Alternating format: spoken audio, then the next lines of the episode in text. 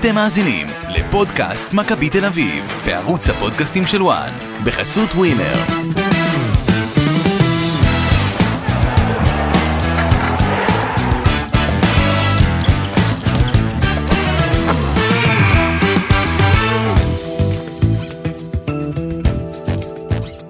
פודקאסט מכבי תל אביב, פרק חדש, אחרי הניצחון על אה, נס ציונה, לראשונה בעידן היתור קרנקה, מכבי תל אביב מחברת ניצחון שני ברציפות. עכשיו, פרק אחרון שעשינו היה אחרי הפועל באר שבע, והוא עלה במלואו ליוטיוב.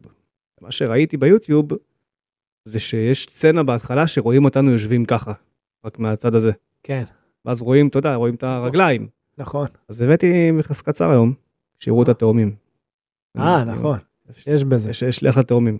אבל זה גנטי, זה לא שאתה נכון, עובד על זה, לא, זה לא לא- לא זה. לא מרשים אה, אף אחד. מי שמבין. עניין יודע שזה גנטי ואל בסדר, תעבוד על אה, כולם. זו- זו גניבה דעת. אני עושה מדרגות כל היום. או, אמרת גניבת דת, אמרת מכבי תל אביב של אייטור קרנקה.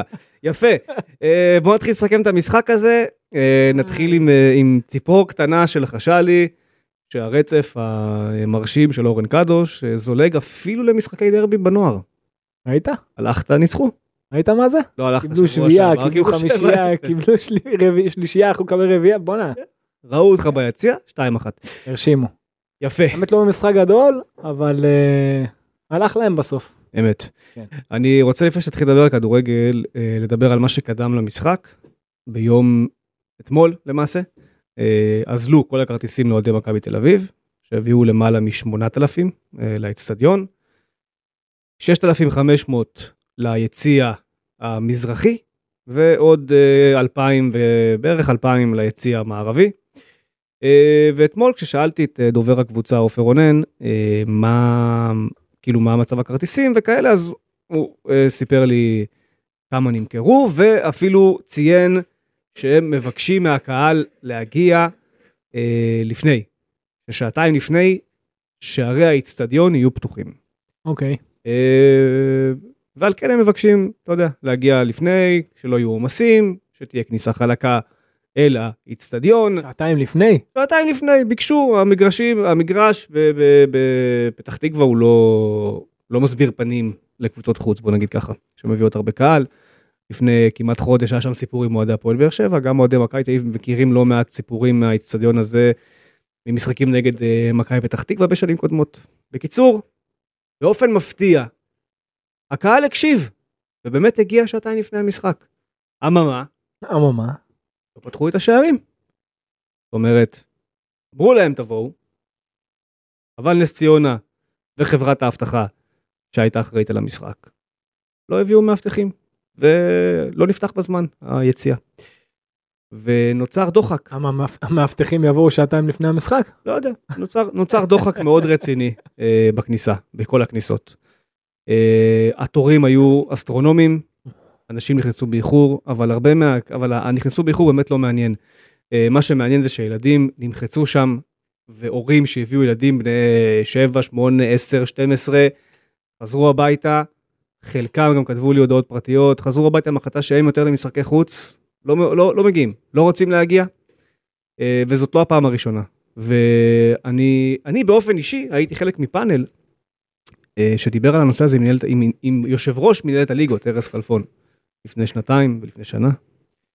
והובטח אה, לא מעט פעמים שהנושא הזה יטופל, שקבוצות ייענשו. עכשיו זה לא רק שהמאבטחים לא מגיעים בזמן, או שאתה יודע, מקבלים את ההוראה לפתוח את, ה, את השער באיחור. זה לא רק זה, זה גם העניין שאפילו בכניסות ל- לאצטדיון, אז פותחים לך שתי כניסות. נגיד יש אה, חמש כניסות ל- ליציע, אז פותחים שתיים. עכשיו לפני כמה שבועות היה פודקאסט פה אחרי ביתר, היה את מקרה האלימות המפורסם, המשטרה שפירקה שם אוהדים במכות. גם שם נותבו כמעט שמונה אלף אוהדים דרך שתי כניסות, אחת, ו... אחת ורבע בערך. וזה אותו הסיפור, וזה חוזר כל הזמן, כל הזמן, כמעט עם כל קבוצה בליגה. עכשיו יש הסבר מאחורי למה פותחים מעט כניסות ולמה יש מעט מאבטחים, זה עולה כסף. אז אומרים לך מצד אחד, אנחנו רוצים שתבואו לראות כדורגל.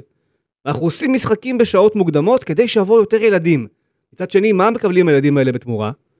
מקבלים דוחק, מקבלים אלימות משטרתית, מקבלים סדרנים שלא מגיעים, מקבלים את זה שהם נמחצים בתוך האיצטדיון, מקבלים את זה שהם באו שעתיים לפני המשחק, והם לא יכולים להיכנס בכלל, לתפוס את המקום שלהם, כי אי אפשר, כי אתה עומד בחוץ, ואתה עומד בתור של המדרגות, של הכניסה, בכלל ליציע, זאת אומרת, הכל עקום, הכל עלוב, הכל מכוער פה, באמת, שונאים פה אוהדי כדורגל, ו- ואני הולך להגיד פה משהו, ואני לגמרי עומד מאחורי זה, ושיקפצו לי כולם. הקבוצות הקטנות לא יכולות להתקיים בליגת העל בלי הקהל של המועדונים הגדולים. ההכנסה של מועדון כמו נס ציונה, שמכר כמעט 10,000 כרטיסים למכבי תל אביב, מכבי חיפה, מוכר 4,000-5,000 לאוהדי הפועל ולאוהדי בית"ר ולאוהדי באר שבע. המועדון הזה, נס ציונה, כמו מועדונים נוספים בליגת העל שמארחים באזור המרכז ואנחנו נתקלים בסיטואציות אה, דומות אה, שכאלה, לא יכולים להתקיים בלי, המוע... בלי הקהלים האלה. עכשיו, נכון. זה, אני יודע שזה כמובן מופרך, לא יכולים בליגת העל. כן. כן, לא יכולים להתקיים, אתה לא לא יכול בלי הכסף, הכסף הזה מסדר להם את השנים הלאה, וגם את השנה הנוכחית. עכשיו, הלוואי, וזה היה מקרה אחד נקודתי, אבל זה לא. זה גורף, וזה כבר כמה שנים, וזה כבר כמה מועדונים, וזה לרוב במגרשים האלה של המרכז, אני לא סתם מתעכב על אזור המרכז, זה לרוב גם במושבה. יש שם קטע שחוסכים בכסף. זה גם קרה בבלומפילד האמת, במשחקים שהפועל אירחה העונה, ואני אני הולך להגיד לך משהו שאני לא מאמין שהוא באמת יתפוס, אני, הלוואי והוא יתפוס.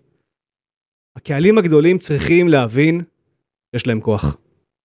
ואם המועדונים לא עושים כלום, והמינהלת לא עושה כלום, או לא עושים מספיק, צריכים להתאגד כל ראשי האוהדים של הקבוצות האלה, מכבי תל אביב, ביתר, מכבי חיפה, הפועל באר שבע, הפועל תל אביב, קבוצות עם קהל אוהדים שמביאות אלפים למשחקי חוץ, ולהגיד, בעונה הבאה אנחנו לא באים יותר. לא נגיע לאף משחק, ואני רוצה לראות את כל המועדונים הקטנים האלה, שלא יכולים להתקיים דקה בליגת העל בלי הכסף מהכרטיסים, אני רוצה לראות אותם שמים בפעם הבאה שוב סדרן אחד, או, או שער אחד שפתוח לכניסת קהל. אני רוצה לראות את זה קורה, עוד פעם. אני רוצה לראות את אייל סגל מרשה לעצמו שיקרו הפארסות שקרו בעונה שעברה במגרש בנתניה. אני רוצה לראות את זה קורה שוב. אם החל מהעונה הבאה, לא יבוא לו אפילו פעם אחת אוהד של קבוצת חוץ במשחק גדול, אני רוצה לראות אנשים כמו נס ציונה, לצורך העניין, כמו פתח תקווה בשנים קודמות, כמו עוד ועוד מאוד מועדונים, ולא חסרות דוגמאות. סכנין לצורך העניין שההתנהלות בדוחה היא בושה בכל, בכל פעם מחדש, זה גועל נפש מה שהם עושים שם. אני רוצה לראות קבוצות מחרימות את כל משחקי החוץ, שילכו רק לבית. זה מה שאני רוצה לראות. שילכו לסמי עופר, שילכו לטרנר, שילכו למשחק, אתה יודע, דרבי, כל השאר, אל תלכו. אין סיבה ללכת. למה שתלכו בעצם? את מי, את מי אתם, אתם תומכים כי- בקבוצה, אני מבין. בדיוק. אתם קהל שבוי, אני מבין, אבל רומסים את הזכויות שלכם פעם אחר פעם, ואף אחד לא עוזר לכם לפתור את הבעיה, אז תתאגדו ותפתרו את הבעיה בעצמכם. קשה לראות אותם מתאגדים, אתה יודע, עם קהל של הלוואי וזה היה קורה. אגב, אבל זה לא יקרה. אגב, מנהלת הליגה משיתה בזמן האחרון הרבה קנסות אינדיבידואליים על אנשים שעושים אה, הפ- הפרות אה, שכביכול פוגעות במוצר. גיא פרימור עשה את זה המשולשת במשחק נגד זה, קיבל קנס. איווניר הקליטו אותו אומר דברים אה, הומופוביים כלפי עידן ורד, קיבל קנס. אה, תגיד, להכניס, להכניס קהל בדוחק של אה, קופסת טונה למשחק כדורגל, זה לא פוגע במוצר, צריכים לקבל... זה לא גם. פוגע בתדמית. לא, אתה יודע, זה... אם עכשיו אלף ילדים שבאו למשחק יגידו לאבא שלהם, אני לא רוצה, לראות- אני יותר לא הולך למשחק כדורגל, זה לא פגע בתדמית של המוצר? זה לא פגע בליגת צריך העל? שיהיה פשוט תקנון, תקשיב. כדי נו. ל- הנה, אני אסדר לך את זה. אוקיי, בלי להתאגד ובלי כל הדברים הללו. צריך שיהיה פשוט תקנון, אוקיי, שאומרים, על כל אלף איש צריכים להיות 50 סדרנים. סתם אני זורק מספר, ומי אוקיי, סתם. ומי אוכף את זה? אם לא, אתם מקבלים קנס על כל סדרן שחסר. מי אוכף את זה? רגע, שנייה. שיאכפו את זה מהמינהלת, אתה מההתאחדות. חושב שמשקיף תקשיב. במשחק היה היום במשחק לראות את זה שנתיים לפני? רגע, כל סדרן, עכשיו נגיד צריכים להיות 50 סדרנים, סתם אני אומר, סתם אני נותן מספר, יש אוקיי. עכשיו רק עשרה על ה-40 הללו, זה שיש חסר 40 אחוז, כל זה קנס כזה וכזה. פשוט, הכל בכסף, אם הכל, אתה יודע, אם, אתה- אם הם מקבלים את הקנסות, את המכות נכון, דרך מי- מישהו הכיס, צריך לשלם להם דרך הכיס. אם מקבלים את המכות דרך הכיס, תאמין לי שהכל יתנהל יופי יופי. כן. בקיצור, זה מגעיל, וזה נמאס להתעסק בזה, וזה מעייף כבר. מסכים איתך. אנחנו פה בפרק, לדעתי, פודקאסט שישי או שביעי העונה שאנחנו מתעסקים ופותחים את הנושא ב- ב- בהתנהלות כלפי קהל אוהדים, ודי, נמאס, באמת, זה, זה מיצה את זה, זה מעייף, וזה מכוער. את, אתם באמת, אתם פוגעים באמת בדור העתיד שרוצה לבוא ולראות כדורגל. תשמע, הגיעו היום מעל 8,000 אוהדי מכבי תל אביב למשחק חוץ. למה הם צריכים לחזור הביתה בתחושה של, כאילו, אני לא רוצה לבוא לפה יותר? למה? אז צריך, לא, והלוואי והם היו היחידים, זה גם אוהדי באר שבע לפני, נכון, אוהדי צריך לתת- חיפה לפני. צריך למצוא פתרונות ויש פתרונות, הנה נתתי לך סתם פתרון, תאמין לי זה קל, קל לאכוף את זה, תן גם למישהו שיבקר כמו שצריך מספיק כסף כדי שיבקר, תאמין לי הכל יהיה יופי יופי, אבל זה רק צריך לעשות את זה ולהעלות רעיונות טובים ובריאים כדי לשפר את הכדורגל הישראלי ולשפר את חוויית הצפייה. טוב, אה, נחזור אל המשחק. רק צריך מישהו חושב, נכון, זה העניין. מישהו חושב ומישהו שגם מעניש. צריך מקל וגזר. כן. חוז- נחזור אל המשחק. כצפוי וכפי שטענו במהלך הפודקאסט הקודם שעשינו, לצערנו. לא, לא היה שום סיכוי שקרנקה ישנה מערך אחרי שהוא ניצח. היה ברור שימשיך ב-532, שלישיית קישור, דיברנו על זה. אה, אנחנו מבינים את הראש של קרנקה ואיך הוא עובד. דיברנו גם על רמת הכדורגל ומה אתם צריכים לקבל. אה, לא טעינו גם בקטע הזה. אה, לצערי אני אומר, שוב, ראיתי גם אנשים שמבחינתם אמרו, עדיף לי לנצח את המשחק הזה ולא להגיע ל-30 מצבים מול נס ציונה ולסיים באחת אחת. גם זו גישה שאני יכול לקבל אותה היום לא, נקודתית. אם אתה מסתכל על דרך אז לאורך זמן אז לא. בדיוק. אה, עכשיו יש לזה סיבה אחת מאוד פשוטה. הוא אמנם המשיך ב-5-3-2, אבל הוא עולה למשחק הזה עם שבעה שחקנים וחצי הגנתיים, דפנסיביים. עכשיו לך תשים גול עם הדבר הזה. והוא שם שני גולים, אבל לא מכדורגל מעניין, ולא מהנעת כדור, ולא מפוזיישן, ולא מלשטוף את המגרש, ובאמת יכולת אישית. אה, יכולת אישית בעיקר של שחקנים שהם מעל נס ציונה בכמה דרגות. ראינו את זה בא לידי ביטוי במספר רגעים מאוד ספציפיים, בערך מדקה 25 כזה עד 40, היה, הייתה רבע שעה יחסית סבירה של מכבי תל אביב, גם שם זה הרוב היה במהלכים אישיים יותר. אמ, הוא ניסה במחצית לשנות, עלה אייל גולסה, עלה פרפה, אני לא מבין איך נגד נס ציונה אתה מלכתחילה לא עולה במשולש קישור התקפי יותר, אה, עלה גם קנדיל במקום ג'רלדש. שוב, יש הרבה הרבה דברים לדבר עליהם, אנחנו נרחיב על כך בהמשך. אה, עקצתי את העקיצה שעקצתי בתחילת הפרק על גניבת הדעת, מה שקרנקה עשה אחרי באר שבע, מה שהוא עשה היום זה גניבת דעת. צר לי, זה לא הולך לכיוונים טובים, ושוב, גם אם מכבי תיקח אליפות העונה, אוקיי? גם אם היא תיקח אליפות העונה, מה, לא מה אני אגיד לך, הזאת. לא, אתה לא רוצה- לילד הזה פיללנו. בדיוק, אתה מצפה ממכבי תל אביב שהיא תהיה קבוצה יוזמת ודומיננטית, שיודעת מה היא רוצה מעצמה. עם כדור, בלי כדור, שאתה רואה חשיבה, שיש באמת פעולות התקפיות חכמות, ושאתה רואה קבוצה שמאבדת כל כך הרבה כדורים במשחק, ושאתה גם עולה במערך, אני, אני מבין שניצח לך מערך את באר שבע, ואתה כאילו רוצה לשמור עליו, אין לי אבל שהוא שמר עליו, אבל לא בצורה הזאת. לי, לי קצת כן יש בעיה, אני אגיד לך למה. כי שיש לך קבוצה שאמרת, לך יש שניים וחצי שחקנים תוקפים, אז להם יש שחקן וחצי שתוקפים. אם יש להם רק את פדידה למעלה וסטויאנוב שקצת יוצא למעברים ועושה פעולות אישיות, אתה צריך שלושה בלמים נגדם. ראינו אבל זה גם את סבורית, עדיין, לא באמת צריך- משחק כבלם במשחק לא, הזה, לא, הרבה עולה צריך- קדימה. אתה צריך שלושה בלמים נגדם. אני, שוב, אני, אחרי שראינו מה הוא עושה כשהוא לא עושה שלושה בלמים, אז כן, עדיף. נכון, לא, זה עדיף, רגע, זה עדיף לנסות להניע וליזום ב-4-4-2, אבל זה לא או כך או כך. אצלו זה או כך או כך. נכון, אצלו זה או כך או כך. בבחירה בין לבין, מה לעשות? בבחירה בין עדיף לבין- שימשיך שלושה בלמים. בבחירה בין לבין אני מסכים איתך, וזה עצוב. אבל לא עם השחקנים שהוא עשה איתם. ולא, בדיוק, עכשיו זה, זאת הנקודה הבאה, ואם כבר, 5-3-2, שים שחקנים שבאמת יכולים, אתה יודע, אתה מנסה בכוח דרך המרכז, הוא מנסה בכוח דרך המרכז לייצר מצבים, אתה בקושי מפעיל את המגנים, אז אם כבר בכוח, שים שחקנים יצירתיים. ראית גויגון כשהוא נכנס, זה כבר סיפור אחר. הוא יכול לייצר, הוא חושב לעומק, חושב קדימה, אה, גם, גם הוא מרווח את המשחק, משתף את המגנים. למה אני למה, למה אמרתי שזה, שזה, שזה, שיש פה גניבת דעת? למה יש גניבת דעת?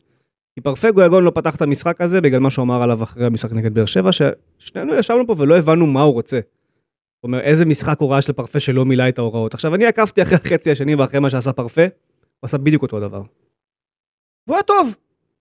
אז מה אתה רוצה? הוא צריך להגיד תודה לפרפה גם במשחק הקודם. נכון, הוא, הביא לא- לו, הוא בישל לו את השער. זה דבר ראשון. דבר שני, אחרי המשחק הקודם ישב אדון קרנקה ואמר, קנדיל בועט לג'רלדש בתחת. בגלל זה ג'רלדש טוב. מחצית הוא יוצא. למה?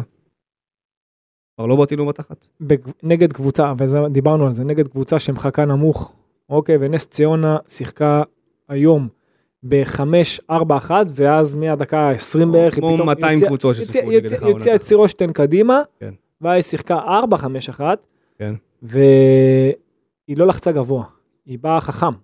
היא באה חכם, ואתה יודע, גם היו לא מעט אה, חלקים במשחק, שפתאום ראית קבוצה שגם עם הכדור יותר קרת רוח ממך, שזה בכלל היה הזוי בעיניי, שיודעת פתאום, פתאום מגיעה למצב אחרי שהיא מניעה מצד לצד, שפחות ראית אצלך, כי אתה היית ממש בנוי על משחק עומק ומעברים, יצרת אותם, תכף נרחיב איך, אבל אה, הם חיכו מאוד מאוד נמוך, נתנו לשלושת הבעלים שלך להניע ביניהם, ויצרו את העשרה מול שבעה שדיברנו בשבוע הקודם. כן. יצרו את העשרה מול שבעה, כשהם היו עשרה שחקנים מתחת לכף כדור, נתנו לבהם להניח בחופשיות. נכון. עד שעברו את החצי, ואז סתם דוגמא, נגיד עכשיו סבורית התקדם הכדור מעבר לחצי, שם הוא כבר קיבל את הפרס, ואז הם היו עשרה מול שמונה. כן. אוקיי, אבל חוץ מזה, לא אכפת להם שהם הניעו בחלק האחורי, והם חיכו בסבלנות, ובאמת עשו משחק הגנה יחסית טוב עד השער. ולכן ג'רלדש לא היה טוב נגד באר שבע כי בועטים לו בתחת, בדיוק, היו שטחים לעומק, היו שטחים לעומק, תגיד, היו שטחים לעומק. נכון, דן גלאזר אמר עליו קרנקה הוא השחקן הכי חשוב שלי בקישור. מוחלף במחצית. דן גלאזר הוחלף במשחק נגד הפועל ונגד סכנין, הוא היה חילוף ראשון של קרנקה בכל המשחקים האלה, גם במשחק הזה הוא חילוף ראשון אפשר להגיד. נגד הפועל לא הוציא אותו, הוא רצה להוציא אותו. שהוא הוציא אותו. הוא לא הוציא אותו, הוא רצה להוציא אותו ואז הוא קיבל אדום ואז הוא השאיר אותו. השאיר אותו. אנחנו נבדוק את זה אחרי זה, אבל אוקיי. אני זוכר שהוא הוחלף. בכל מקרה הוא רצה. כמעט בכל אחד ממשחקיו של קרנקה החילוף הראשון היה גלאזר. אה, וגם במשחק הזה גלאזר מוחלף ראשון. והוא אמר, פרק קודם, שהוא, פרק קודם, משחק קודם, הוא אמר שהוא השחקן הכי חשוב שלו. עכשיו, למה אני אומר שזה גניבת דעת? כי, כי למה, אתה, אתה, אתה מבלבל את המוח. אבל זה לא מעניין אותי מה הוא אומר, אני מבין מה הוא רוצה לשדר. הוא רוצה לשדר הרבה דברים, הוא רוצה לשדר הרבה דברים, אבל שהם אתה... טובים, שהכל טוב, אבל זה לא עובד מצוין. לך על הדשא, וגם נגד נס ציונה, שהיא קבוצה שתרד ליגה עונה, זה לא עובד לך על הדשא. וזה לא עבד לך על הדשא נגד סכנין, וזה לא עבד לך על הדשא נגד הפועל תל אביב, וזה לא עבד לך נגד נתניה. תגיד לי, צריך להיות חכם גדול. וזה לא עבד לך נגד ביתר. תגיד לי, צריך להיות חכם גדול. אני לא מבין, אני לא מבין. צריך להיות חכם גדול כדי להבין שקבוצה שיוזמת, שהיא קבוצה גדולה, כמו מכבי תל אביב, שהשש צריך להיות טכני, שמנהל את המשחק, שיודע גם לתת חצים, אתה יודע, מתי שלוחצים אותך, מתי שלא לוחצים אותך, להיות סבלני, לתת את הכדורים בחורים כמו שצריך, לא לאבד כדורים. צריך להיות כזה גאון כדי להבין את זה? לא, אבל גם אם, אם, אתה... אם החלטת שזה מה שאתה רוצה לראות, אז לפחות שהשניים לידו יהיו אתה, גאוני כדורגל. אבל גם פה הוא לא הולך על הדברים, הוא לא משלב את זה. אין שום איזון נגד נס ציונה, אתה צריך גם את קניקובסקי וגם את דור פרץ ביחד על הדשא? לטעמי כן, אבל לא, במ... לא ככה. אוקיי, בסדר. הייתי משחק עם פרץ האחורי, ואז קניקובסקי וגויגון באמצע. ואז יש לך פה איכות. אם אתה, אם אתה משחק במערך הזה, כן. במערך הזה, ואז שפרץ האחורי, שהוא מנהל את המשחק, והוא יודע לקדם אותו, והוא נייד, ויודע לכוון יפה, ויש לך את קניקובסקי שהוא 50-50 פנטסטי, וגויגון שיודע להצטרף טוב, ויודע לקדם את המשחק, ויודע לרווח את המשחק, וגם קניקובסקי יודע לעשות את זה, אז היית הרבה יותר התקפי. אבל כשאתה פותח עם, עם, עם פרץ, גלאזר וגבי, כן. זה נראה פחות טוב. באמת שזה באמת מייאש, כן? וגם מייאש מאוד לקבל את התגובות אחר כך. עכשיו למה אני ואתה לא, מדברים על זה שנינו וכל האוהדים מדברים על זה לא, לא. ואף פעם אתה לא רואה את זה באמת כאילו בפועל.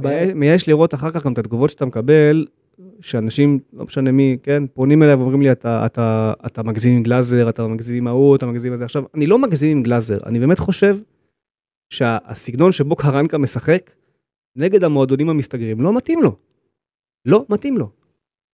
לא משנה מי מאמן את מכבי. זה המציאות. לא משנה מי מאמן. שגלאזר ידחוף כדורים בין הקווים, ויפקיע שערים מרחוק, וייתן צ'יפים כמו שדור פרץ הביא יום ליובל, ושנגיד שהוא אחלה שחקן שמתאים להרכב של מכבי נגד נס ציונה, אבל זה, זה לא עובד. זה לא עובד וזה מייאש, טוב, כי אתה הולך לראות כדורגל נוראי בעיניים שלך עד סוף העונה בגלל, בגלל לא, לא בגלל גלאזר אגב. ממש לא. בגלל התעקשות של מאמן על דברים שלא עובדים לו. לא, הוא גם יכול לשים אותו דווקא, זה מצחיק, דווקא בעמדה אחרת בקישור. שיותר חלץ כדורים בחלק היותר קדמי דווקא, ושישחק את הפשוט יותר קדימה, אבל בלנהל את המשחק, ב deep lying playmaker, הפירלו הזה, אתה חייב שם שחקן שהוא הרבה יותר יצירתי. כן, הוא צריך את העוצמות מצד אחד, וצריך לדעת לעמוד נכון טקטית, ולדעת לשמור על האמצע, אבל מצד שני... יש לו את זה.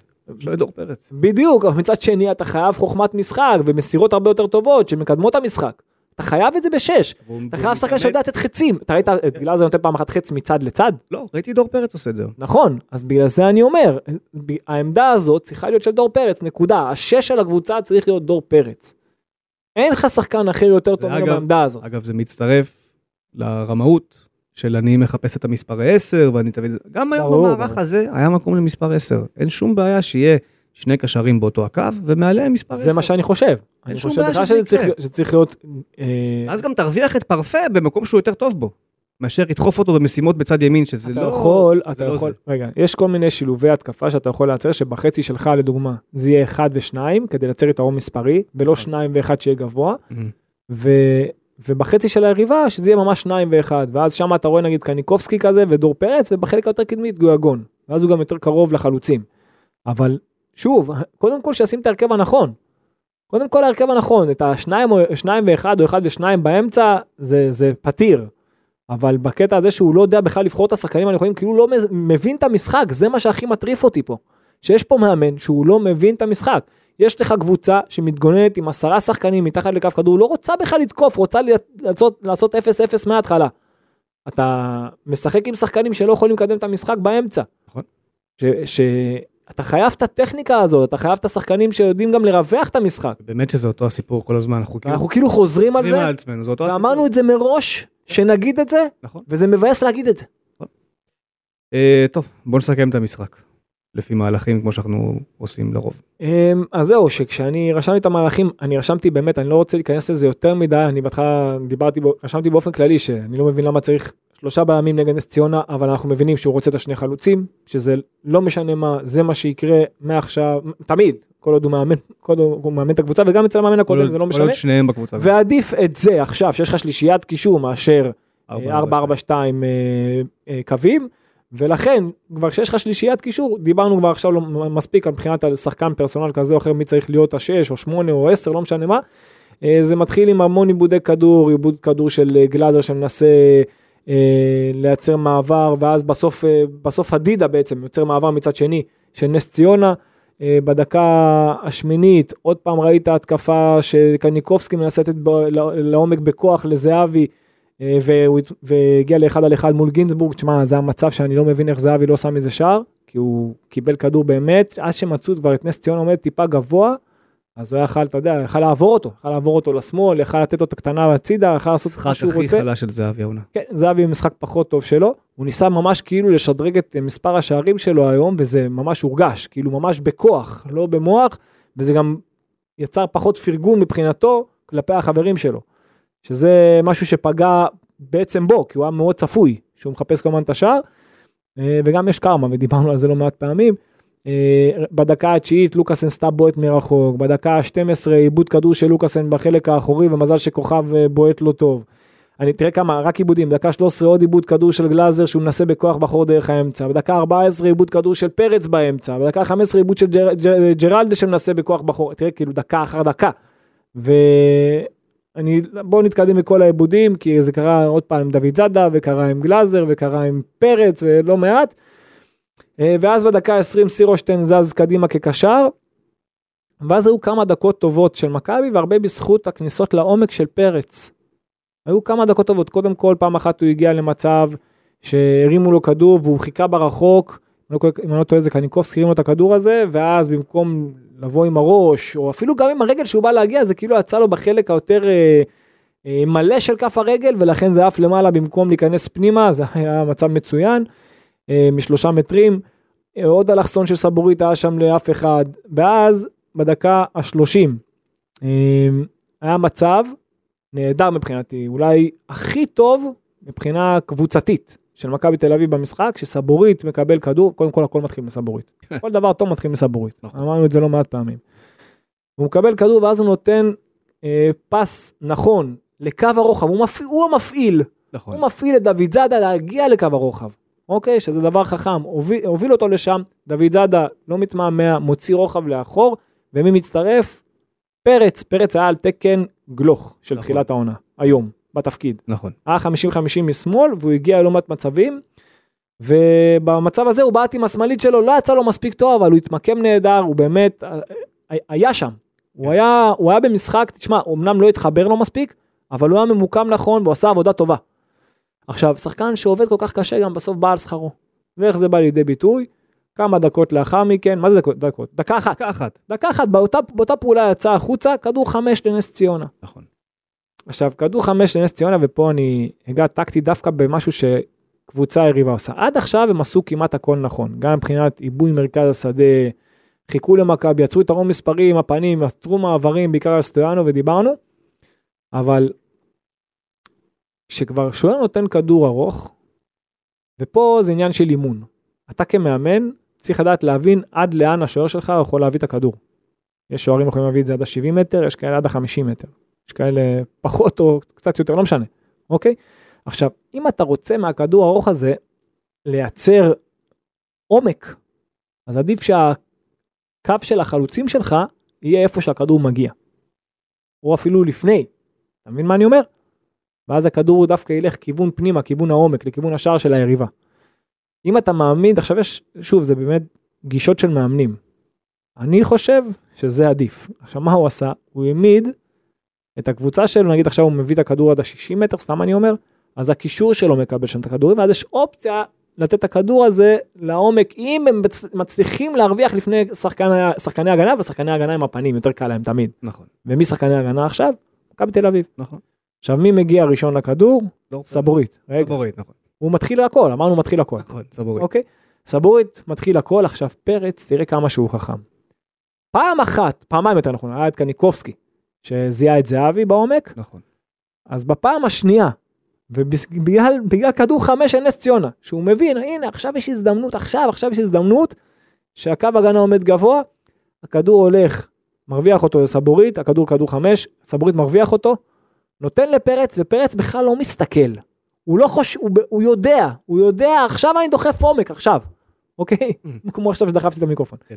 דוחף עומק, משם סב, אה, מגיע ליובנוביץ', לא מתבלבל, אחד על אחד, יורה נכון לפינה הרחוקה, עושה 1-0 למכבי. והכל מתחיל מכדור חמש בכלל של היריבה. עכשיו תחשוב, פה עכשיו אני אקח אותך שנייה אחורה דקה, מה שאנחנו מדברים, ושים עכשיו את הסיטואציה, נגיד הכדור נפל על ה-60 מטר, וניקח את כל, את, אה, כל קבוצת נס ציונה, נשים אותה שהחלוצים על החצי, דמיין, אוקיי? החלוצים על החצי, הקו קישור דמיין. 10 מטרים, 12, 12 מטרים מאחור, 15 מטרים מאחור, ואז אחרי זה קו הגנה כאילו מאחור. אתה מבין מה אני אומר? אי אפשר לדחוף עומק ליובנוביץ'. גם אי אפשר לדחוף עומק ליובנוביץ', וגם, מכבי תל אביב, מה היא עושה? היא נדבקת לשחקני נס ציונה. נכון. באוטומט, הרי הם ידבקו אליהם, הרי הם נמצאים שם, הם לא ייתנו להם לקבל את הכדור, נכון? לא. הם ידבקו אליהם. ואז כדור חמש ילך בעצם לעומק. ואז הפוך, לך לכיוון השער של uh, פרץ. נכון. אם אתה כוכב כזה, אם אתה... או שלא יצא כלום אה, לרעתך. אבל לפחות לא תקבל גול. כלום לרעתך לא יצא. אז זה מה שקרה. אז הם עשו ממש פעולה לטובתך עם הכדור הארוך הזה, יצא לך מושלם, אבל באמת עם המון חשיבה של פרץ, ואני באמת לא מבין, כאילו אני ראיתי כבר בדקה ה-20 ומשהו, 30, שכבר אז הוא חימם את אה, גולסה וגויגון. חימם אותו אחרי ההחמצות. של פרץ. נכון, אבל אתה רואה שחקן שממוקם נכון, עובד נכון, חושב, מייצר לך את הגול, למה אתה מוציא אותו? אנחנו, אני לא רוצה להישמע תקליט שבור, אבל זה, זה כמו השיח על פרפה לפני שבוע. אין, אין, אין סיבה להתעכב על זה, לא, אני לא חושב שהוא מבין. מה, הוא רואה משחק אחר? הוא רואה משחק אחר. כן. הוא רואה משחק אחר. הוא רואה משחק אחר. ואני אני אומר לך אמיתי, בגלל שבאר שבע בירידה עכשיו וחיפה למרות הניצחון לא- אני לא חושב שהיא הייתה כל כך מלהיבה והאדום מאוד עזר להם, כן? אבל בגלל שהליגה עכשיו כל כך במצב נפיץ ו- ו- ובעייתי, הוא גם יכול לעשות אליפות. הכל יכול הוא להיות. יכול לזכות באליפות. בסגנון הזה, שוב, אבל זה מה שנקרא, אתה כאילו אומר, לאן אני אקח את זה בעונה הבאה? אתה יודע איזו אליפות זאת? זאת לא אליפות של, אה, של נגיד של אה, ארסנל אם וכאשר, או סיטי אם וכאשר, או נפולי אם לא, וכאשר. לא, רגע, שנייה, שנייה, שנייה, מבחינת סגנון. זה לא- או, או, או ריאל מדריד, או ברצלונה, או לא משנה מה, זה אליפות בסגנון לסטר כזה. אליפות ששברו לך השיניים עד שזה יקרה. בסגנון לסטר כזה, כן, גם אם כן. תצליח, סגנון לסטר. גם אם. עכשיו השאלה. אם זאת הדרך שלך. אז קודם כל, אני חושב קודם שפה, כל- רגע, פה לפני, מאמן כזה או אחר, צריכה להיות פילוסופיה למועדון שזאת לא הדרך, כאילו. קודם כל העונה הזאת כן זה הדרך שלך. אה, להמשך. לא, ש- זה לא היה הדרך, זה לא היה הדרך עד שהמאמן הזה הגיע. בסדר, עזוב, אני אומר מה ועכשיו זה מה שיהיה, כן. אפשר לחזור כל פעם אחורה לאיביץ' שזה. ל- עד סוף העונה מעכשיו זה הדרך. אני לא רואה את זה משתפר. צריך שיקרה דברים באמת מרחיקי לכת כדי שזה ישתפר. השבוע אמר לי מישהו, במכ... שבוע שעבר אמר לי מישהו במכבי, נו. אם איביץ' היה, אם איביץ' היה הולך לפני, זאת אומרת נגיד סתם, מתחיל המונדיאל היה הולך. ואז קרנקה היה מגיע בזמן המונדיאל והיה לו מחנה אימון, אז הייתם רואים דברים אחרים. אני אומר לא. היית- היית לא רואה דברים אחרים. היו- אולי יותר היו גרוע. היו מחליפים מאמן. אולי יותר גרוע עכשיו כבר לא יחליפו. אולי יותר גרוע היו הייתי רואה. מחליפים מאמן אולי. לא יודע מה הייתי רואה. אה, היית רואה דברים אחרים, הוא צודק. הוא צודק. אני רואה את קרנקה, ואני רואה אותו עושה דברים מאוד נכונים במשחקים הגדולים, נגד אה, מכבי חיפה הפועל באר שבע. רגע, רגע, גם זה, גם זה. לא, שנייה, עשה דברים נכונים בשני המשחקים האלה, היה מאוד מוכן. למשחקים נגד היריבות הקטנות, זה לא עובד. אני זה באופן לא אישי, נראה טוב. ואתה אמרת מקודם, כל דבר טוב מתחיל בסבורית. אני לא חושב שיש בליגה שחקן זר שההשפעה שלו על הקבוצה היא כל כך דרמטית מרמת ה-0 ל-100. זאת אומרת, אם סבורית היום יוצא החוצה, מכבי יורדת ברמת התפוקה שלה ל-0. ככה אני רואה את זה. לא יהיה לה אף שחקן שישבור קווים, לא יהיה לה אף שחקן שיקדם את המשחק, לא יהיה לה אף שחקן שייתן את הקרוסים הנכונים האלה, לא יהיה לה אף שחקן ש... שישבור דברים בהגנה של היריבה. לא יהיה לה, אין לה, אין לה עוד סבורית. ובדיוק זה מקדם אותי לאירוע הבא. שאגב, בבאר שבע נגיד, אז אתה יכול להגיד שהזר הכי, מי? שפי זה הכי דומיננטי שלהם? כאילו, מי הכי דומיננטי שם? אין איזה מישהו שהוא זר מעל הקבוצה. במכבי חיפה יצא שרי, אם סבא יהיה בעמדה שלו, הם עדיין יהיו לדעתי, אתה יודע, סביב אותה רמה פלוס מינוס. זה לא איזה פקטור מטורף, שרי שחקן נפלא, אבל בתקופה נוראית עכשיו, ראית את זה, וראית מה קרה לקבוצה. ולדעתי, אצל סבורית, אם הוא לא יהיה עכשיו, הנפילה היא תהיה כל כך דרמטית, שאף אחד לא יבין בכלל מה קרה. וזה, ואני, ו, וזה יהיה סבורית, אתה יודע למה? כי הוא השחקן הכי טוב בארץ. אתה יודע למה? לא, לא אגיד שהוא הכי טוב בארץ, אני אגיד לך למה. הזר הכי טוב אני אגיד בארץ. לך למה. כן. כי אתה כל כך תלוי ביכולת אישית, אתה תלוי ו- ומחכים לך נמוך, רגע, ומחכים לך נמוך, והוא היחיד שמקדם לך את המשחק בחלק האחורי. אגב, גם אצל איביץ', זה היה אותו סיפור. עם כל הכבוד לאוסקר, חד משמעית. אוסקר נתן לא. לך דברים מטורפים, נכון. אבל בלי סבורית, גם אוסקר היה פחות טוב. הם ידעו לייצר יתרון מספרי, כשהוא יפה. יצא ודוד זאדה ביחד ואוסקר ביחד יצרו משולש שהם באמת, דיברנו על זה לא מעט פעמים, זה נתן לך כן, יתרון אבל מספרי. אם היית שם את ייני במקום סבורית כל העונה, לא, אז זה גם לא... אוסקר היה יורד אבל צריך אחורה. לדעת לזהות גם את השחקנים הנכונים. אני אומר, אבל עזוב, אני אומר מה קורה אם לא לך סבורית עכשיו. פצוע, לא יודע מה. אתה יודע, סבורית השם יכול היה לו פציעות לא פשוטות. אני, אני אומר, אני איתך, אני, אני ביחד איתך, אני אומר כמוך, זה, הוא אגב, משמעותי מאוד. וזה, זה, אם, הייתי, אם הייתי צריך לבחור נקודה שמטרידה אותי, זאת הנקודה שהכי מטרידה אותי, שגם אצל איביץ', אתה היית תלוי מאוד מאוד מאוד בסבורית. ברמה, בהתקפי שלך, לא בהגנתי. אתה גם תלוי ביכולת של ה... בהתקפי היית מאוד תלוי בסבורית גם אצל יש, איביץ'. יש כמה כאלה. אתה גם תלוי בחלוצים שלך, בשניים. אם, אם שניהם לא טובים שמה באותו אנחנו משחק. רוצים שהם יעשו אבל? יקחו- י- ימסרו לעצמם ויפקיעו? אה, כן. מהחצי כאילו? אתה- ייקחו את הכדור מהחצי, אז ימסרו לעצמם זה עכשיו ויפקיעו? מוביל אותי בדיוק, בדיוק מה שעכשיו אמרת, מוביל אותי לשער השני. יאללה, דקה שער שני. 40. היה שער, קודם כל היה שם חילוץ, מגיע לגלאזר, הוא, מרו, הוא מאשר את זה, מרווח את זה יפה, זה מגיע סבורית, סבורית פשוט החליט לקחת את הכדור, היה שם, הייתה לו, נראה לי שהיה איתו עוד שחקן, נראה לי נכון, שזה היה פרץ, למסור. לא לא, הוא פשוט החליט שהוא זה שלוקח את הכדור, נכון, והוא זה שעושה גול. נכון. הוא החליט שהוא עושה גול, אני אומר לך, תראה את זה שוב, אתה לפני שהוא בכלל מקבל, הוא מחליט שהוא לוקח ואני עכשיו עושה גול, ככה זה מה שהוא מחליט במוח שלו. כן. והוא מתקדם, מזהה שיש קצת שטח, קצת שטח בין קו ההגנה לשוער, ויובנוביץ' בחוכמה לא נדבק לכיוון הבלמים. הפוך, הוא מרווח את המשחק, הוא, אתה יודע, הוא, הוא נותן ריווח, הרמה של סבורית כל כך מדודה, כל כך טובה, כדור מדוד נפלא שנוחת לו ממש על הראש, זה- ודיברנו כמה זה קשה, לתת כדור אלכסוני פנימה בכוח, וזה יצא לו פשוט מושלם, ויובנוביץ' סיים את זה יפה לפינה הרחוקה, אז אמרנו, גם החלוצים צריכים להיות הכי חדים שיש, כן. אז היה לך את, סבו, את אה, יובנוביץ', מדי יובנוביץ'.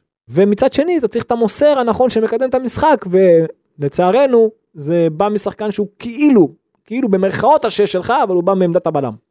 כן, אגב, אני, יש הרבה אנשים, גם בקרב אוהדי מכבי שאני מכיר, ולא רק, גם בתקשורת, שסבורים שסבורית הוא אדיש, והוא לא מתאמן מספיק חזק, והוא לא, אין לו עוצמות, והוא הלך וירד במהירות שלו. האיש הוא גאון כדורגל. הוא גאון כדורגל. הקבוצה הזאת שווה כלום בלי סבורית. זה המצב. זה המצב שנוצר. היא שווה כלום בלי סבורית. תוציא אותו מהמגרש, הוא לא ישחק עכשיו סבורית, כבלם שלישי, לא יהיה. תוציא אותו החוצה, אין לך כלום. הקבוצה הזאת מתה. אתה יודע למה? נו. זה כאילו אמרת לי, תוציא את השש שלך האמיתי. נכון. הוא המוח של הקבוצה הזאת. נכון. סבורית הוא המוח של הקבוצה הזאת הוא מנהל את המשחק בחוכמה מאחור. עוד מהימים של איביץ'. אבל תחשוב שצריך להיות לך באמת שש אמיתי, ואז זה לא היה כזה דרמטי. אני אתה חושב ש... מבין את העניין? לא, אני חושב שגם כשדור פרץ היה השש אצל איביץ' ולפניו היו אוסקר וגבי בלא מעט משחקים, גם אז זה משמעותי, אבל לא... היה דמות הכי מרכזית בבילדאפ של הקבוצה הזו. אני עוד אתה פעם, לא יכול אתה לעשות מתפרץ, בילדאפ אתה בלי סבורית, בשום צורה. אתה מתפרץ לדלת פתוחה, ואני הראשון, לא ואני מזמן אמרתי, ולא ניר ביטון מביאים דברים שהוא עושה. ואני לא קרוב אמרתי, לזה אפילו. עוד בסוף העונה ההיא, שסבורית צריך להיות הבלם שלך משמאל, שהוא גם נכון. בזכות זאת שאתה יודע שיש לו את הפס הנכון, הוא יודע לקדם את המשחק, אז זה שהוא כבר לא עושה את הפריצות על הקו כמו שהוא היה עושה פעם, אז עדיף אותו בעמדת, מעמדת הבלם, וגם שבשלושה בלמים דרך אגב, שהוא מצטרף קדימה ממש כמו עוד קשר. אגב, את החשיבות ההתקפית של סבורית אתה רואה בדיוק במשחקים האלה. בדיוק, ציונות, שאתה צריך- שם אתה רואה כמה הוא גדול. אבל אתה היית רואה לא אפילו, נגד חיפה ונגד באר שבע. אתה יודע איפה ראית אותו יותר גדול? נו. ש... שוב, אני סורי שאני חוזר לזה, אבל שהיה מאמן, שהיה יודע לייצר שילובי התקפה נכונים וידע באמת להשתמש בו יותר, אז היית רואה ממנו לא פעולה אחת כזאת במשחק, היית רואה לפחות 3, 4, 5 פעולות כאלה במשחק, והיית רואה אותו מצטרף הרבה יותר, והוא גם עשה יותר מספרים. וזה העניין, שאתה אתה לא מרוויח ממנו מה שאתה באמת יכול להרוויח ממנו. ופה צריכה להיות דרישה של יותר, ופה צריכה להיות הבנה שהנה, דיברת על השחקן הכי טוב שיכול לייצר הרבה, אז אתה, בטח נגד קבוצה כמו נס ציונה, אתה יכלת להפיק ממנו הרבה יותר בתקופה האחרונה. גם נגד הפועל תל אביב כזה, וגם נגד סכנין כזה, וגם... לא- לא חסר. לא חסר בתקופה בדיוק. הזאת של אה, קרנקה. אה, מחצית יוצאים אה, ז'רלדש, דיברנו על זה, גלאזר ודור פרץ, נכנסים גולאזה, גולאסה, גולאזה. גולאזה, כן. זה בספרדית, גולאסה, פרפה אה, וקנדיל. אה, בעיניי גולאסה היה בסדר גמור, נכון? אה, פרפה היה מצוין, קנדיל דחף אלכסונים סתם. נכון. אה, אבל גם, שוב, כאילו זה לא, אתה יודע, המשחק די הלך לו לישון בדקה ה-70 כזה. לא, פשוט אה, מכבי, זהו, כאילו מכבי נגמר המשחק. מכבי גם אחרי השעה הראשון כבר. כן. היא הבינה עכשיו נס ציונה צריכה ליזום, צריכה לחזור למשחק. נתנו לה. נחכה נמוך, הם גם חיכו נמוך האמת מתחילת המשחק, כשהכדור היה אצל נס ציונה. כן. עזוב שהם הצליחו מדי פעם להגיע למצבים שזה משהו שלא, שהוא מטריד. קבוצה כמו נס ציונה זה לא, בגלל טעויות של... אה, בעיקר של לוקאסן, האמת. גם לוקאסן של וגלאזר. גם וגם וגם, אבל אה, לא, ובוא לוקאסן. נחמיא גם לסטויאנוב, שבאמת עשו, עשה כמה מהלכים באמת יפים, ולקח, עשה כמה דריבלים טובים, אבל אה, בחצי השני אתה ממש הלכת למשחק של עומק בכוח, כשהרווחת את הכדור, לנסות לייצר כמה שיותר מעברים, אתה הגעת לכמה מצבים, בעיקר לזהבי, שהיה יכול לפרגן כמה פעמים, אתה ויכל לסיים את המשחק הזה עם צמד ושני בישולים. לפחות עם שני בישולים. בחר לסיים את זה. ולפחות עם שער ושני בישולים, לפחות. בחר לסיים באפס. נכון, מאכזב קצת, אני חייב להגיד זה מאכזב. אני- חד משמעית. כי זהבי עשה דברים מדהימים מאז שחזרנו מהפגרה, וזה היה משחק מאוד מאכזב שלו. אני תמיד בדעה, עזוב עכשיו כדורגל, לא בוא נשחרר כדורגל, כדי, כדי לקבל משהו בחיים האלה, אוקיי, אתה צריך לדעת לתת. אין כיוון אחד, בכלום, גם אתה עם אשתך וגם אתה עם טוב, אני אני הילדים, אגיד לך איפה הבעיה שלי. תמיד, כשאתה רוצה, אתה- כשאתה כשאתה רוצה לתת את הגול, אני אגיד לך איפה. ויש לך אפשרות לתת למישהו שהוא במצב יותר טוב ממך, תן לו, אחרי. זה הוא יחזיר לך שאתה תהיה במצב יותר טוב. לא, תמיד תחשוב גם, גם תמיד תחשוב, שאם אתה, אם אתה היית במצב של ההוא, היית מבקר. שעכשיו, והיית כועס עליו אם היית במצב הרבה יותר טוב. אבל אני אומר, ניסית פעם ראשונה, לא הלך. פעם שנייה תמסור. לא, זהו, שזה לא, זה לא עובד פעם פעם, אני דווקא לא... לא משנה, אני אומר, ניסית. לא, אני- אני מבין מה אתה אומר. היה לך זווית טובה אני לביט. מבין מה אתה אומר, אני מבין מה אתה אומר, אבל אני דווקא לא בדעה הזאת, אני בדעה שאם יש לך, אתה צריך להבין, אתה בסיטואציה כל כך מהירה והוא מבין, הוא תאמין לי שהוא מבין, הוא ברחבה הוא גאון, הוא חיית רחבה, אבל כשאתה, כשאתה בסיטואציה הזאת, אתה מבין אם אתה מגדיל את אחוז ההפקעה אם אתה מוסר, או שאתה, אם אתה לא מוסר ובועט, אתה מגדיל את אחוז ההפקעה. אתה מבין את זה בשנייה, אם הוא במצב יותר טוב ממך, או שאתה במצב יותר טוב. אם אתה יודע שאתה מגדיל את אחוז ההפקעה, תן לו את הכדור. אתה אחרי זה תקבל את זה ממנו שאתה תהיה במצב יותר טוב.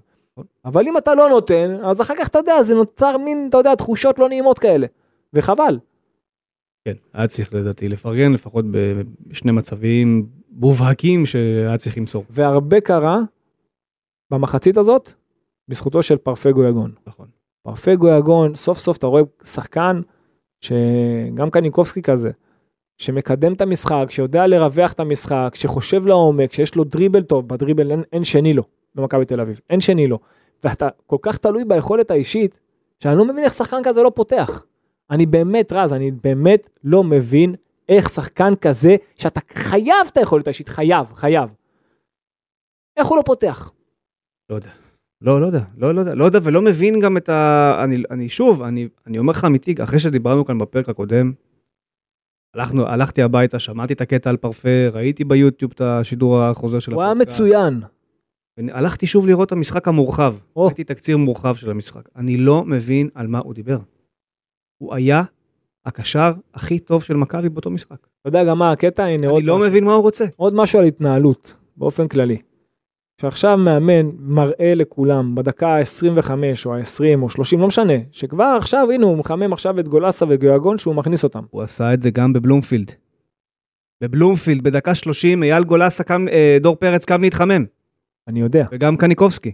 אני יודע. קמו להתחמם בדקה ה-30. עכשיו, אתה יודע, תן, וכבר, ו, וכבר אז היה ברור שהוא הולך לעשות משהו. נכון. עכשיו, תן לשחקן גם להגיב. יש לו עכשיו, המשיך עד המחצית, דור פרץ, גם אם היו לו דקות לא הכי טובות בהתחלה, כן. אחרי זה הוא, הוא שיפר פלאים. היה במקום הנכון, הצטרף יפה, בישל שער. רגע, תן לו להיכנס לעניינים. גם לא שמת אותו בהרכב כמה משחקים. נכון. תן לו להיכנס לעניינים. למה ככה? אתה מבין, אני לא, לא, אני גם, זאת אומרת, לא מתחבר לגישה. דור פרץ, גם כשהוא הגיע בתחילת העונה, ראית שאיביץ' מנסה לשחזר איתו דברים שעבדו לפני. הוא ניסה אותו בשמונה, איביץ', בתחילת הדרך.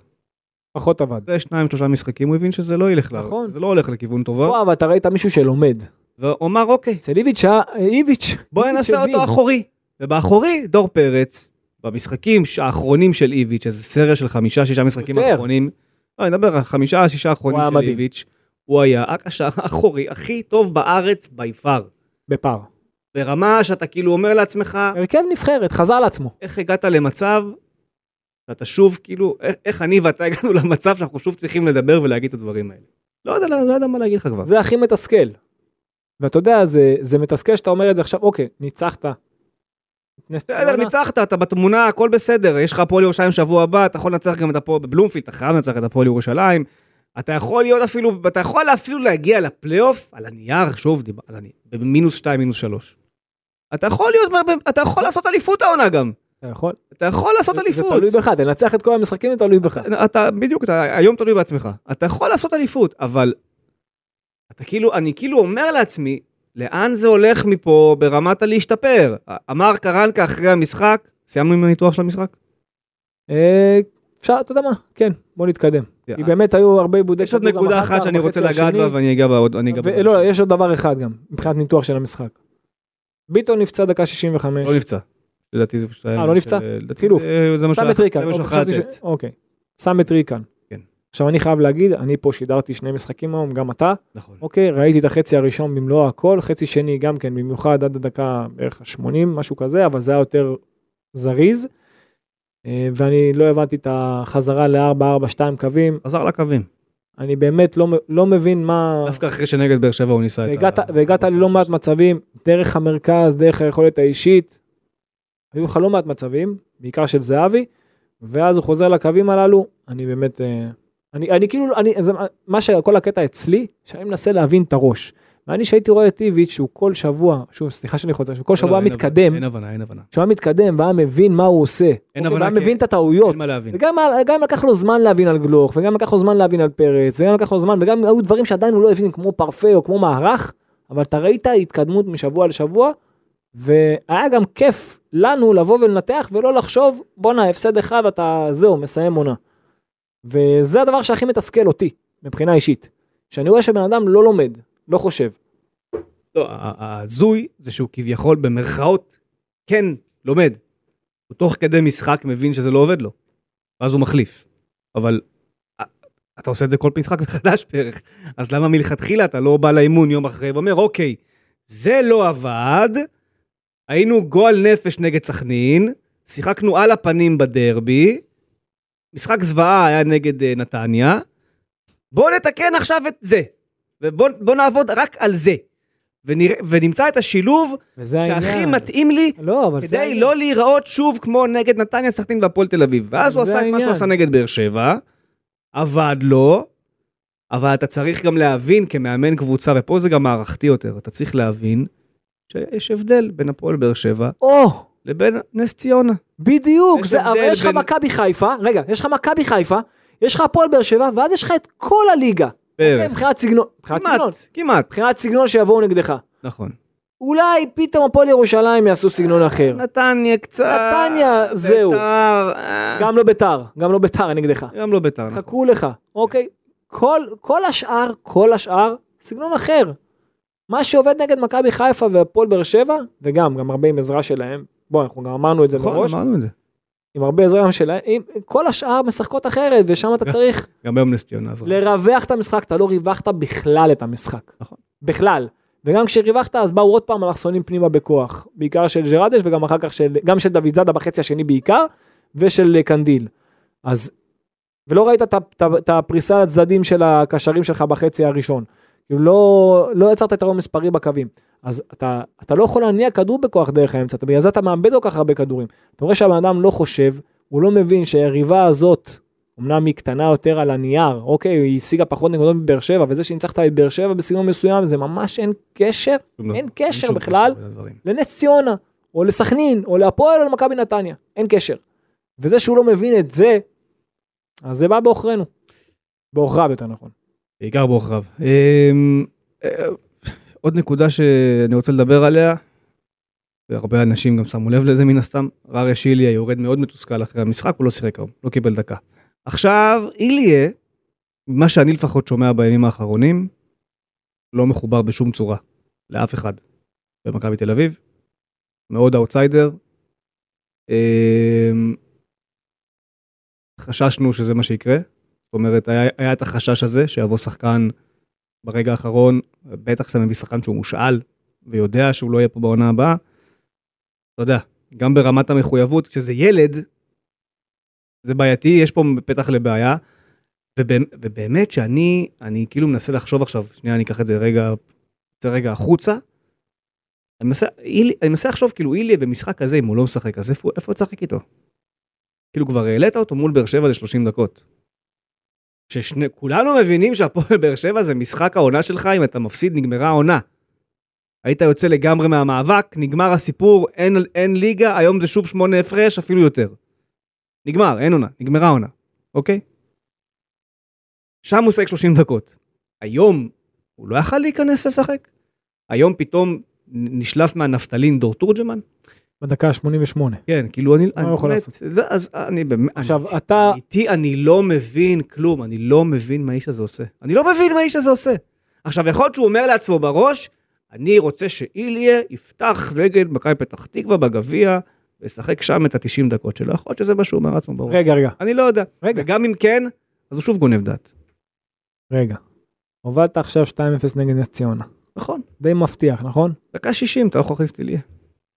דקה 60 אתה גם יכול לעשות 4-5-1. בדקה 65 פעימה של חילוף. דקה 60 אתה גם יכול לעשות 4-5-1, 4-3-3.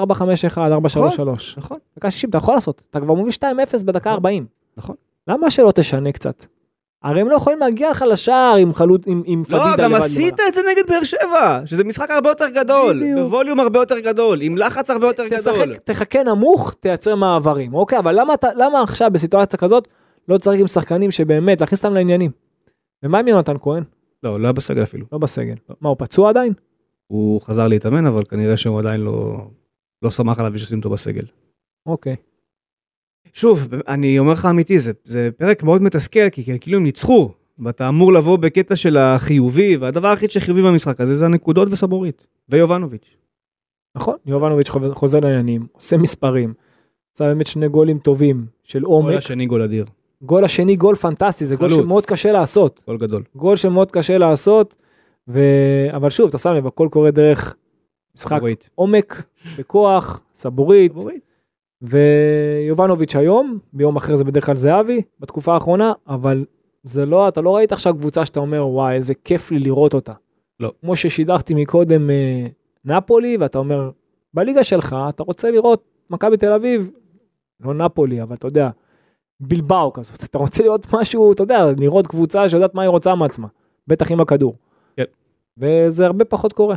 כן, וזה לא יקרה לדעתי עם קרנקה, אה, לא יודע, לא יודע, זה לשם, זו התחושה, זו, זאת התחושה. אני חושב שבאמת מכבי תל אביב, וזה יישמע מאוד כאילו, אתה יודע, אנחנו- אני כאילו תקליט שבור, אבל היא מאוד תלויה בסוף בבלמים שלה.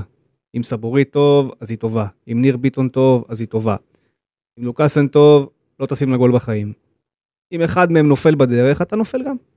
ואם זה סבורית שנופל, אז בכלל אתה גרוע. זה המצב. ו- וזה זה מדהים להגיד את זה על קבוצה ששני החלוצים שלה דחפו עונה 20 גולים. אבל באמת שהגולים האלה לא באים בלי, בלי סבורית. רובם, חלקם המ- המכריע, לא באים בלי שסבורית יתחיל את המהלך. וזה... הרוב המכריע, אני מסכים איתך, נכון? אבל אתה צריך גם, אה, היה לך גם את, אה, בחלק הראשון של העונה, המרכזי של היה העונה, לך, כן. את גלוך וקניקובסקי, שהם היו אוסקר. בתקופה אדירה, ואת אה, פרץ שניהל לך את המשחק כמו שצריך, השלישיית קישור הזאת, שוב, לא תהיה עם גלוך, אני, אני אבל עם אני גויגון- אאתגר אותך. אבל, אבל אם כבר מערך כזה, אני אאתגר אותך. רגע, שנייה, נו, אתה עכשיו מאמן, באת לקבוצה, היא נראית באמת נהדר, אתה אם ראית את המשחקים, אתה רואה אותה נראית נהדר, כן. אוקיי? אוקיי. ואתה ראית את הקישור גם מבחינת המספרים, מה שנעשה והכל. הדבר היחידי שהייתי מצפה, הרי גלוך הלך, כן. שים את גויגון באותה עמדה. נכון. וזהו, ושמור על השלישייה הזאת. כבר חזרת עכשיו לשלישיית אמצע, שמור על השלישייה הזאת. בדיוק, זו הייתה השאלה הבאה שלי. פועל ירושלים זה משחק הבא. כן. האם אתה חושב שתחת קרנקה יפתח ביום שבת דור פרץ, פרפה וקניקובסקי, אוקיי? נגיד וככה הוא יפתח. כן. יהיה לך דור פרץ אחורי, קניקובסקי אמצע ימין, פרפה אמצע שמאל. כן. או הפוך, לא משנה. לא, זה, כן. אוקיי, שני החלוצים, שני המגנים, כן. יכול להיות קנדיל, יכול להיות ג'רלדש, זה היינו הך. היום. אתה חושב שתחת קרנקה, אם הוא יעלה ככה, הפ- הפער בין היכולת יהיה כזה דרמטי?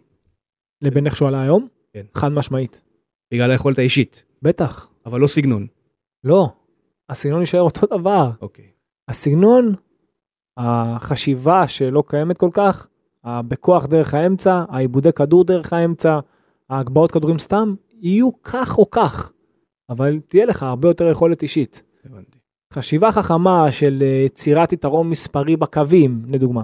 זה יכול לקרות בזכות יכולת אישית שגויגון יודע לרווח קצת יותר, אה, אם זה ימינה או שמאלה, וקניקובסקי גם יודע לעשות את זה, הוא יודע לעשות את זה בבילדין שלו מצוין, ואז יכול לייצר יתרון מספרי במגן, בבילדין שלו, בלי יכולת אימון כזאת או אחרת שהם מנחיתים עליו, שהם מסבירים לו איך לעשות את זה. והעזרה של זהבי יותר כאילו אתה יודע מתי שצריך לרדת טיפה יותר נמוך להיות במשבצת הנכונה. וגם שוב נגד הפועל ירושלים אם ילחצו אותך, אותך גבוה דווקא יהיה עדיף את ג'רלדש לדוגמה. ליותר שטחים ואם יחכו לך נמוך אז דווקא עדיף את קנדיל צריך לדעת להבין את זה צריך לדעת לזהות את זה. נכון. ו... אבל מבחינת השלישיית קישור החוכמה ההבנה יהיה לך יותר מסירות מדויקות פחות עיבודי כדור יותר חוכמה במשחק הניהול המשחק שלך יהיה יותר טוב יהיה יותר קשה לירושלים אה, לגרום לך לאבד את הכדורים והשלישיית קישור הזאת פשוט תעזור לך כך או כך. הדבר היחיד שאנחנו יכולים לתת לו כעזרה, Mm. כביכול כטיפ, זה שזיו אריה יש לו טקטיקה אחת להפתיע את הגדולות וזה ללחוץ גבוה. תדע לדלג מעל הלחץ, נגמר המשחק. אז קרנקה יודע לדלג מעל זהו, הלחץ זה מה שהוא יודע לעשות. הוא יודע לעשות את זה אם זיו אריה יבוא ללחוץ אותו, נגמר הסיפור, אין משחק. בדיוק. כל קבוצה שבאה ללחוץ את מכבי תל אביב ונותנת לה את השטחים דיברתי על זה בפוד הקודם נכון. כל קבוצה שתלחץ את מכבי תל אביב הזאת כן. של קרנקה דרך אגב גם איביץ' כבר ידע לשלב. נגד הפועל ירושלים הוא שיחק לעומק ועשה שלושה שערים קלים גם נגד נתניה ובלומפילד. גם נגד נתניה בבלומפילד קל היה קל כן, מעברים.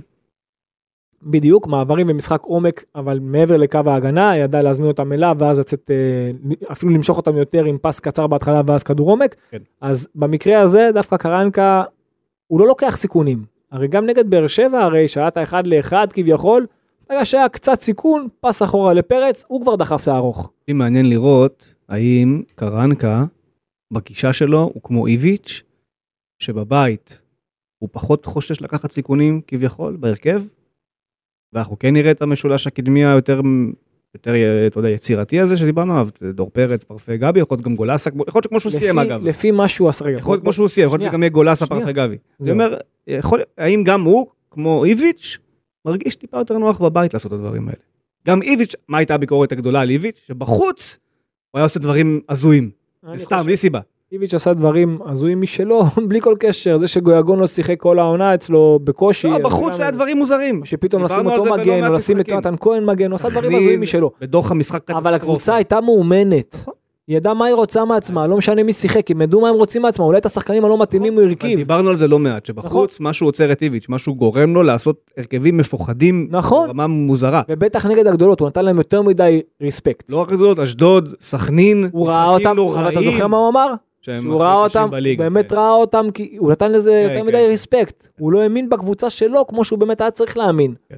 הפוך, תשדר אותו דבר, תשחק אותו דבר עם אותם שחקנים, תן להם. תן להם, לא תצליח, אבל זה שחקנים שאתה מאמין בהם, ת- תרוויח אותם למשחק הבא. כן. אתה מבין? אבל זה שאתה עושה פתאום הרכב הגנתי, אתה משדר פחדנות, אתה גם אחר כך אוכל על זה. אתה מקבל על זה. אז עכשיו המקרה שלו, שוב, זה, מה שאתה אומר קצת לא מתחבר לי. למה הוא לא מתחבר לי? מה, מה, איזה נושא? מה שאמרת לגבי קרנקה במשחק הבא, אם הוא יפתח עוד, עם, הפעם עם פרץ וגבי ו... לא, אני אומר, האם עכשיו, למה זה כאילו, לא יקרה? ישחרר לו הפחד הזה, אני לא יודע מה. כי הוא האידיאל שלו, אלה שניצחו לי עכשיו, ינצחו לי גם במשחק הבא. לא לא ניצחו מבין. את המשחק הזה. מה זה? אלה שניצחו לו עכשיו, יצאו במחצית. נכון, בדיוק. אוקיי. אז, אז, אז, יש פה, אז יש פה בעיה. אז כאילו, הוא לא היה מרוצה מפרץ, והוא לא היה מרוצה מגלאזר. אתה אמרתי- רואה את פרץ לא. וגלאזר לא פותחים? אז בגלל זה אמרתי, שניהם? בגלל זה אמרתי, אולי זה יהיה גולסה פרפה גבי. לכאורה. זה לא שאחר כך זה היה נראה הרבה יותר טוב, פשוט גויגון באמת, אבל היה הרבה יותר טוב. נכון. נראה נהדר. אז הוא חייב למצוא כן את המקום לגויגון, יש משחק גביע באמצע השבוע שיכול להשפיע אולי על ההחלטות. עיריית ירושלים. נכון? אז זה בטוח שזה ישפיע.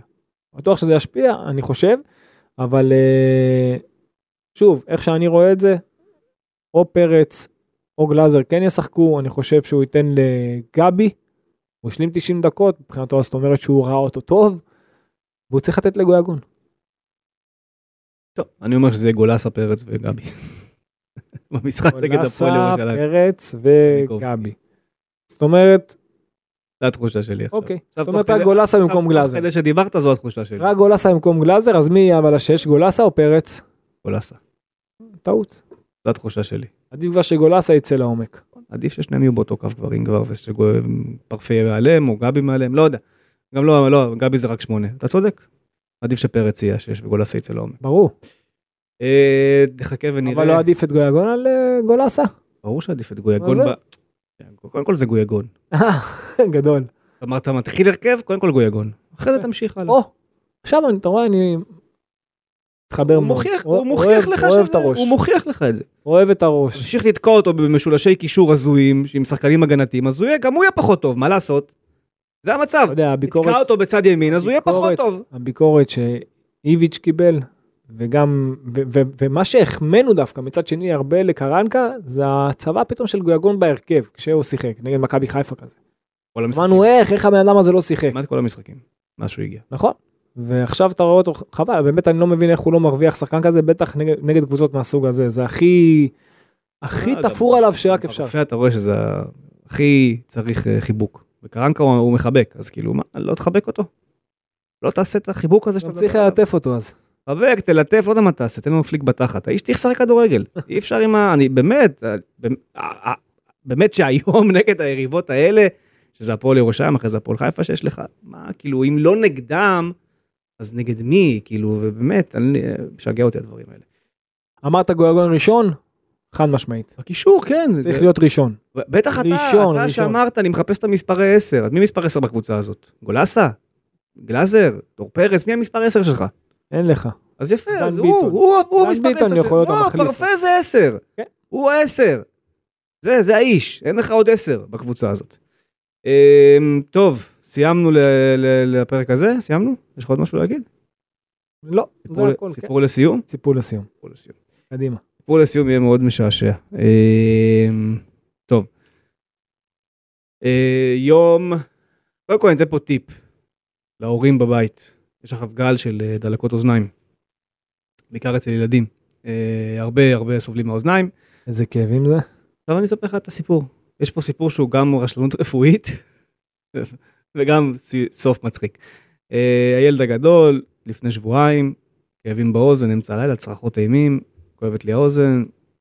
שרדנו איתו את כל הלילה עם אה, נורופן וכאלה, הלכנו בבוקר לרופאה, דלקת באוזן ימין, רשמה טיפות. פה מי שמשמיע, מי שומע את הפרק, מה? טעות- ראשונה, רשמה, בטח. רשמה טיפות. חזרנו הביתה, קיבל טיפות. אוי ואבוי, יותר כואב. יומיים שלמים קיבל טיפות באוזניים. יחסית פחות התלונן, אמנם היה חום, קיבל נורופן, כנראה שהנורופן הוא זה שמנע ממנו להתלונן על כאבים. עברו יומיים, אמצע הלילה, צרחות אימים, אוזן שנייה. אוף. אוזן הדביקה אוזן. חוזרים לרופאה, רשמה אנטיביוטיקה. עכשיו הילד אלרגי למוקסיפן, מהיום שהוא נולד. אז התחליפי, יש תחליפים. נתנה לו זינת. בדיעבד התברר שזינת לא נותנים לדלקות אוזניים. אבל קיבל זינת במשך שבוע שלם. מי זאת ה... לא, לא- את, התלונה, הגשתי למשרד הבריאות. אה, לא אגיד את שמה. רופאת בזה. משפחה? רופאת משפחה. והתלונה הוגשה למשרד הבריאות. תחליף, תחליף. קיבל זינת, הזינת במשך שבוע שלם לא עשה יותר מדי, רק מיתן טיפה את הדלקת, הסתיימה, הסתיימה התרופה, נגמרה התרופה, סיים את כל הזינת. עבר יום, fuck, אמצע הלילה, יום שאחרי, צרחות של החיים ברמה שכבר לא ידענו מה לעשות, זה היה בסוף שבוע זה היה יום רביעי, ביום של השביתה, לילה לפני השביתה שהייתה. צרחות של החיים. אורן, אתה יודע את צרחות של החיים? הילד מ-10 עד 2 וחצי בלילה צרח. וכלום לא עוזר. מה, זה כאבי תופת, היה לך פעם? ברור, כולנו היה. לא, לא כל אחד היה. לא, בטח שהיה. היה, היה. סבלתי מזה יפה. אוקיי. כ- כילד. צרחות של החיים, ואין מה לעשות. לילה.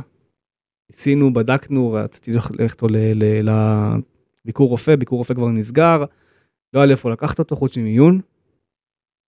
הולכים למיון. מגיע בשלוש בבוקר למיון עם הילד. מתיישב הילד בכיסא לבדיקת אחות, אוקיי? והוא אלרגי למוקסיפן ולכן הוא מקבל שני צמידים כשהוא מגיע. צמיד עם השם שלו וצמיד אדום של האלרגיה. האחות שמה לו את הצמיד על היד והוא ישר מה אומר? לא אדום. לא אדום. למה לא אדום היא שואלת? למה, למה לא אדום היא שואלת אותו? אז הוא אומר לה, אדום זה הפועל, אני לא, אני לא אוהב את הפועל. אז היא אומרת לו, זה, וזה פה בעצם מתחיל הסיפור לסיום. ואז היא אומרת לו, אי, אוי, מה, אתה מכבי תל אביב? הוא אומר לה, כן. הוא ילד בן ארבע וחצי, כן? זה, לא, זה, חלק שלו, זה חלק שהושמט מהסיפור, הוא בן ארבע וחצי. והיא אחות, אולי גיל השלושים, סביב השלושים. והוא אומר לה, כן, אני אוהד מכבי תל אביב. אז היא אומרת לו, אוי, ואיך זה להיות מקום שלישי? אז הוא, לא עונה לה. היא אומרת לו, טוב, אתה יודע איך זה, פעם אתם למעלה, פעם אתם למטה, אתם למטה, רואים את הגב שלנו. הוא שוב לא עונה לה. ואז היא אומרת לו, שמחת בניצחון על הפועל באר שבע? אז הוא אומר לה, כן. אז היא אומרת, ראית מי הבקיע? אז הוא אומר לה, כן. אז היא אומרת, תודה רבה לג'רלדש, איך הוא עזר לנו, שמר עלינו מקום ראשון, מהפועל באר שבע, עם הפרש של אה, כך וכך נקודות. הוא שוב מסתכל עליה כאילו, אוקיי, מה, מה את רוצה? כאילו, הוא לא מבין מה היא רוצה, הוא לא מבין את השיח, היא עושה טרשטוק עם ילד בן ארבע וחצי. אוקיי, הבנתם כבר את מי, היא אוהדת, אוקיי? ואז היא מסיימת את זה, אומרת, יש לך אוהדי מכבי חיפה בגן? אז הוא אומר לה, כן. הוא מתעצבן כאילו מהשאלה. אומרת לו, ומה אתה אומר להם? אז הוא אומר להם, אני אומר להם שפה תל אביב, והם לא גרים בחיפה. ואז היא שתקה, היא באמת כאילו קיבלה, הכניס לה יפה, ילד בן ארבע וחצי הכניס לה, היא אמרה לו, אה, יפה, למדת לענות בגיל צעיר, משהו כזה, הכניס לה, הכניס לה יפה את העקיצה, ושחררה אותו עם אה, צמיד של ספיידרמן. יפה. אבל כן, זה, זה הילד. עכשיו, אני, גדול. אני, עכשיו, לי באותו רגע, אני אומר לך, אמיתי, בער לי, כל, כל עצם בגוף בערה לי, לענות לה, כאילו, במקומו. למה? אמרתי, אני אתן לו, תתמודד, מה? להתמודד, ככה לומדים. אבל כאילו, בחייאת. ילד בן ארבע וחצי, את בת שלושים, את מקניטה ילד בן ארבע וחצי? אם הוא מאתגר אותה, אז סימן. מה, קור- מה קורה? למה? גם שלוש, בלילה הוא סובל, הילד בא בצרחות של כאבי אוזניים. הוא רוצה, הוא רק רוצה אה, שיעזרו לו. יוציא אותו מלחשוב. יביאו לו תרופה, משהו. יוציא אותו מלחשוב על האוזניים, ואתה יודע, וככה אה. שיחשוב על משהו אחר. אה, תשמע, יש דברים באמת, אני לא, קשה לי להסביר אותם. תנסה לראות את הטוב, עזוב, אני... הטוב אני ראיתי? הטוב זה איך שהוא ענה. ענה יפה, ענה מאוד הוציא- יפה. היא הוציאה- הוציאה אותו מהחשיבה על הכאב. ענה מאוד יפה, יכול להיות, טקטיקה מעניינת, אתה עכשיו מעדן לי את המחשבה. ראית? והטיפ האחרון, הזניל, אחלה תרופה. כן? הוא הזניל. אם זה יש לכם דלקות אוזניים, תבקשו, הזניל. אוקיי. קיבל את התרופה בסוף הערב, במ- שלא נצטרך. בסוף הלילה, קיבל את החמישה CC האלה, נגמר. יום אחרי זה קם בבוקר, כל הדלקת הייתה בחוץ, נשפכה החוצה, ויצאנו לחיים חדשים, מדהים, נטולי דלקת אוזניים. מדהים. יפה, זה היה הסיפור לסיום. אה, אורן, תודה רבה, כל טוב. נשים את האנדר, ניפגש אחרי המשחק נגד הפועל ירושלים, שבת, שבע וחצי, אני מניח שנראה אצטדיון אה, עמוס באוהדי מכבי תל אביב, ומשחקים בפני מכבי חיפה גם. מעניין, אפשרות מעניינת אה, במחזור הזה, כל מחזור הוא אפשרות חדשה, אמרת את זה יפה. ישחקו יפה, וטוב, לא, יפה הם לא ישחקו. אה, נכון, יעיל זה יכול לקרות. יעיל, יעיל יכול לקרות, יפה יעיל. פחות. ואתה יודע, אמרת, זה כמו עכשיו מונדיאל של אה, 13, 12 משחקים שנותרו. נכון, צעד צעד, מומנטום. אז אפשר להתחיל פחות טוב, ואפשר לסיים יותר טוב, העיקר להיות יעיל, כי זה מה שנשאר בעונה הזאת. כדורגל יפה, פחות תראה. נכון. זהו, אה, סיימנו להפעם, כרגיל, אה, טיק טוקים, אינסטגרם, אה, יוטיוב, חפשו אותנו, אנחנו שם, אה, מקווים שנהניתם, ואם לא, זה מה יש, אותנו אי אפשר להחליף. להתראות.